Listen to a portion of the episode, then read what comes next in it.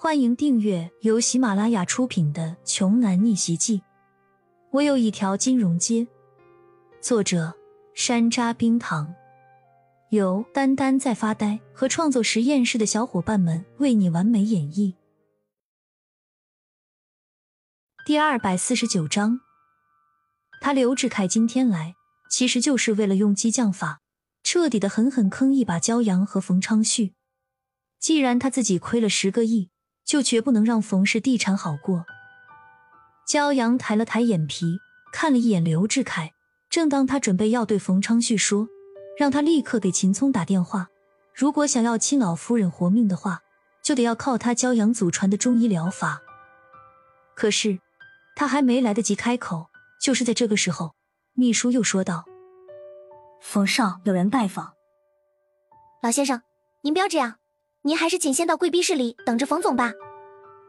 前台接待的小姐姐在办公大楼外面急得满头大汗。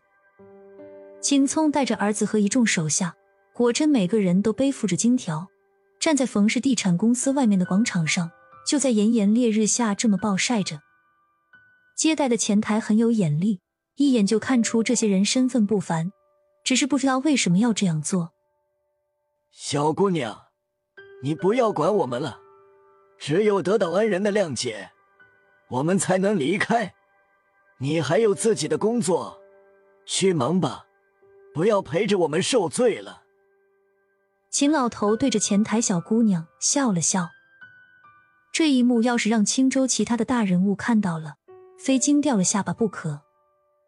他们秦家的一群人，这是在干什么呢？他们秦家那可是青州域内响当当的老牌势力，整个青州有句话“明留暗情”，这意思就已经很明显了。明面上青州有刘家，暗地里还有秦家这么一个庞然大物。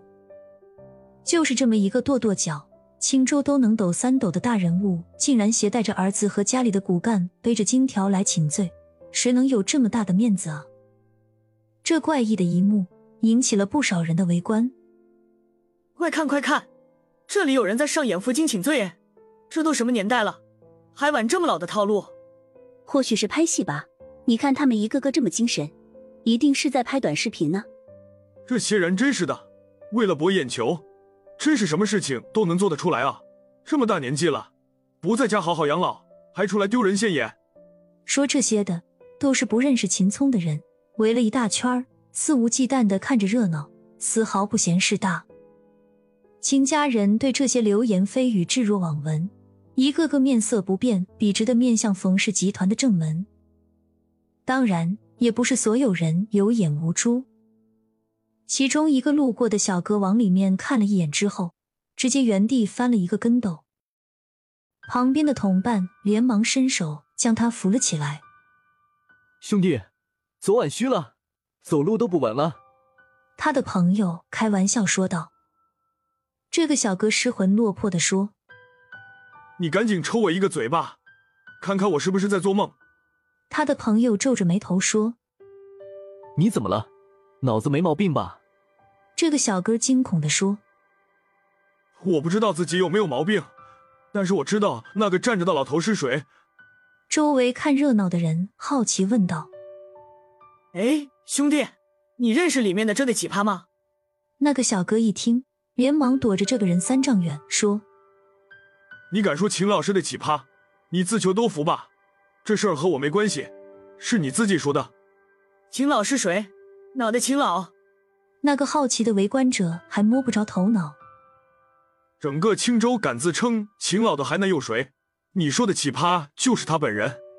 小哥冷笑说道：“我日！”好奇的围观者一屁股坐在了地上，惊恐的说：“我，我刚才说的，他不会听到了吧？”在整个青州，就算没见过秦老的，也听过秦老的大名，在青州能和秦老平起平坐的不出五个数。好奇的围观者愣了一会，连忙起身，当天辞了工作，退了房租，连夜赶回老家去了。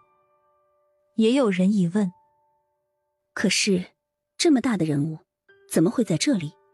就在众人还没从震惊当中回过神的时候，一群西装革履的人从冯氏地产走了出来。秦老先生，我们邵总让您进会客室。领头的男士恭敬的请秦聪进公司。秦聪摇了摇头说：“肖先生如果还在生气，我们就一直这么站着。”穿西装的男士头疼，难道真要说出另一句话才行？其实他出来请秦聪，一共带了两句话，一句就是冯昌旭说的，另一句是焦阳说的。算了，不管了，死就死吧。西装男心一横，也没想太多，便说了一句：“秦老，还有一位姓焦的先生说，说您不要在外面丢人现眼了，有什么事进去谈，不然你们在这里站到死也没用。”秦聪眼睛一亮，终于有转机了。